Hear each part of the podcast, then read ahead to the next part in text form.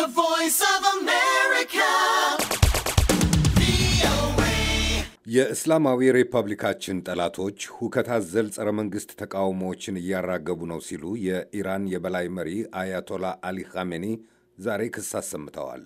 ባለፈው ሳምንት ለተጫረው ተቃውሞ የኢራን ጠላቶች ያሏቸው ወገኖች በሀገራችን ላይ ችግሮችን ለመፍጠር ገንዘብ፣ የጦር መሳሪያ፣ የፖለቲካና የስለላን ጨምሮ የተለያዩ ድጋፎችን እየተጠቀሙ ነው ብለዋል። ለስድስተኛ ቀን በቀጠለው የኢራን የተቃውሞ ንቅናቄ ውስጥ በነበሩት ግጭቶች ባለፈው ሌሊት ዘጠኝ ሰዎች መገደላቸውንና ተቃውሞው ከተቀጣጠለ አንስቶ የተገደለው ሰው ቁጥር ከ20 መብለጡን የሀገሪቱ ቴሌቪዥን ዛሬ ዘግቧል።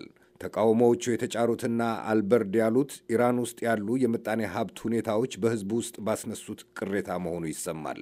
የሌሊቱ ተቃውሞና ግጭቶች የተፈጠሩት በሁከተኞችና በሕገ ወጦች ላይ እርምጃ እወስዳለሁ ሲሉ የሀገሪቱ ፕሬዚደንት ሐሰን ሩሃኒ ካስጠነቀቁ ከጥቂት ሰዓታት በኋላ ነው። በተቃውሞ ሰልፎቹ ሳቢያ በሳምንቱ ውስጥ በመቶዎች የሚቆጠሩ ሰዎች ታስረዋል።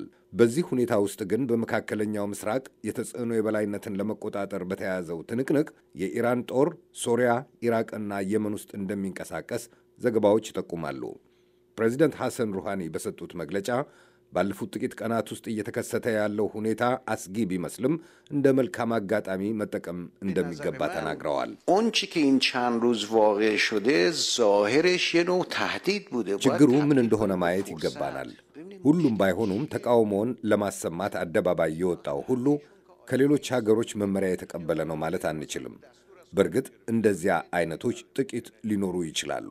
ሌሎች ግን በስሜት ተገፋፍተውና በእውኑ በኑሯቸው ምክንያት የተሰለፉ አሉ ብለዋል ሩሃኒ።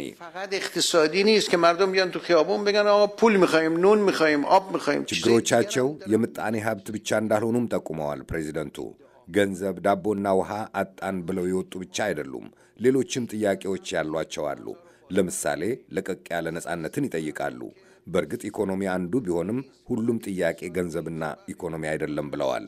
ሩሃኒ ለፓርላማቸው ባደረጉት ንግግር ዩናይትድ ስቴትስን፣ እስራኤልና በተለይ ደግሞ ሳዑዲ አረቢያን ኢራን ውስጥ ሁከትን በማቀጣጠልና በማባባስ ከሰዋል። የአሜሪካው ፕሬዚደንት ዶናልድ ትራምፕ ግን የኢራኑን መሪ ንግግር ትናንት ባወጡት የአዲስ ዓመት የትዊተር መልእክት ሲያጣጥሉ ኢራን ውስጥ ለውጥ የሚያስፈልግበት ጊዜ ነው ብለዋል። ወቀሳ፣ ትችትና ተቃውሞ ስጋት ብቻ ሳይሆኑ እድልም ናቸው ብለዋል። በሌላ በኩል ንቅናቄውን ቀለል አድርገው ለማሳየት የሞከሩት የኢራን ፕሬዚደንት ሩሃኒ